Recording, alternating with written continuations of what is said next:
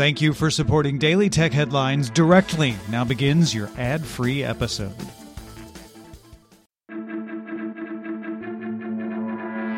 These are the Daily Tech Headlines for Friday, August 6th, 2021. I'm Rich Stroffolino.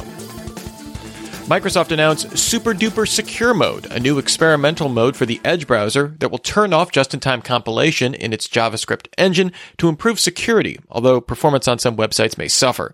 A Mozilla study recently found over half of real world Chrome exploits since 2018 were related to just in time compilation. Apple confirmed it will introduce a client side technology to detect child sexual abuse material called Neural Hash in iOS 15 and macOS Monterey. This will create a hash for images on device, which will be checked against a database of known hashes of child abuse imagery before images are uploaded to iCloud.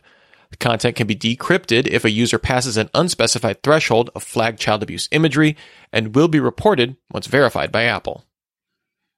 Apple will also introduce a feature in Messages that will use on device machine learning to analyze image attachments to detect sexually explicit photos for devices used by minors. Detected images will be blocked, with clicking through showing several warnings and advising that parental accounts will be notified if you click through to view the image. Amazon updated its Halo Fitness band to add the ability to share live heart rate data with third party devices and apps over Bluetooth. Current partnerships for the feature include NordicTrack, OpenFit, and CLMBR. Twitter added co hosting support for its Spaces audio chat rooms.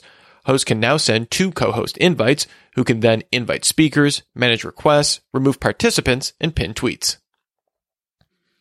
Microsoft Chief Product Officer Panos Panay posted a GIF on Twitter showing Spotify integrated into the alarm clock on Windows 11. This appears tied to the Focus Session feature in the OS, letting users select a playlist for a specific window of focus time. Twitter informed a Delhi High Court that it appointed a permanent chief compliance officer and other permanent executives to bring the company into compliance with India's IT laws. The government will examine whether these appointments bring Twitter into compliance, with a new hearing scheduled for August 10th.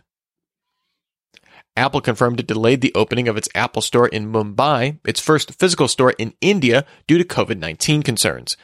Apple devices have been sold through a franchise retail network in India for decades, and the company launched its Indian online store in September 2020. The Wall Street Journal sources say China's State Administration for Market Regulation will issue a roughly $1 billion fine against the food delivery giant Meituan for abusing its dominant market position. Along with the fine, the regulator will also order Meituan to end its choose one out of two policy that forced small businesses into exclusive deals. In Q2, Huawei reported its third straight decline in quarterly revenue, down 38% on the year to 168.2 billion yuan, that's about 26 billion US dollars. Total revenue for consumer products, including smartphones, fell 47% of the year in the first half of 2021. Bloomberg sources say the Chinese ride hailing giant Didi has proposed handing off management of its data to a private third party, possibly under state control, to appease the Cyberspace Administration of China. This is reportedly one of several proposals being considered. The analysts at Counterpoint report that Xiaomi shipped the second most smartphones globally in Q2, behind Samsung and ahead of Apple. In the month of June specifically, Counterpoint found Xiaomi sold the most phones globally, growing sales 26% of the month for a 17.1% share of total smartphones. Asus released BIOS updates for a variety of its motherboards, going back to some that support Kaby Lake processors from 2017 in order to prepare them for Windows 11. The update supports AMD and Intel systems and can automatically enable TPM. The Verge notes that Gigabyte, ASRock, BioStar, and MSI have all released lists of supported systems that will work with Windows 11. And finally, over the next 12 months, Microsoft will update the version of OneNote included with Office with a visual refresh and features from the UWP OneNote for Windows 10 app.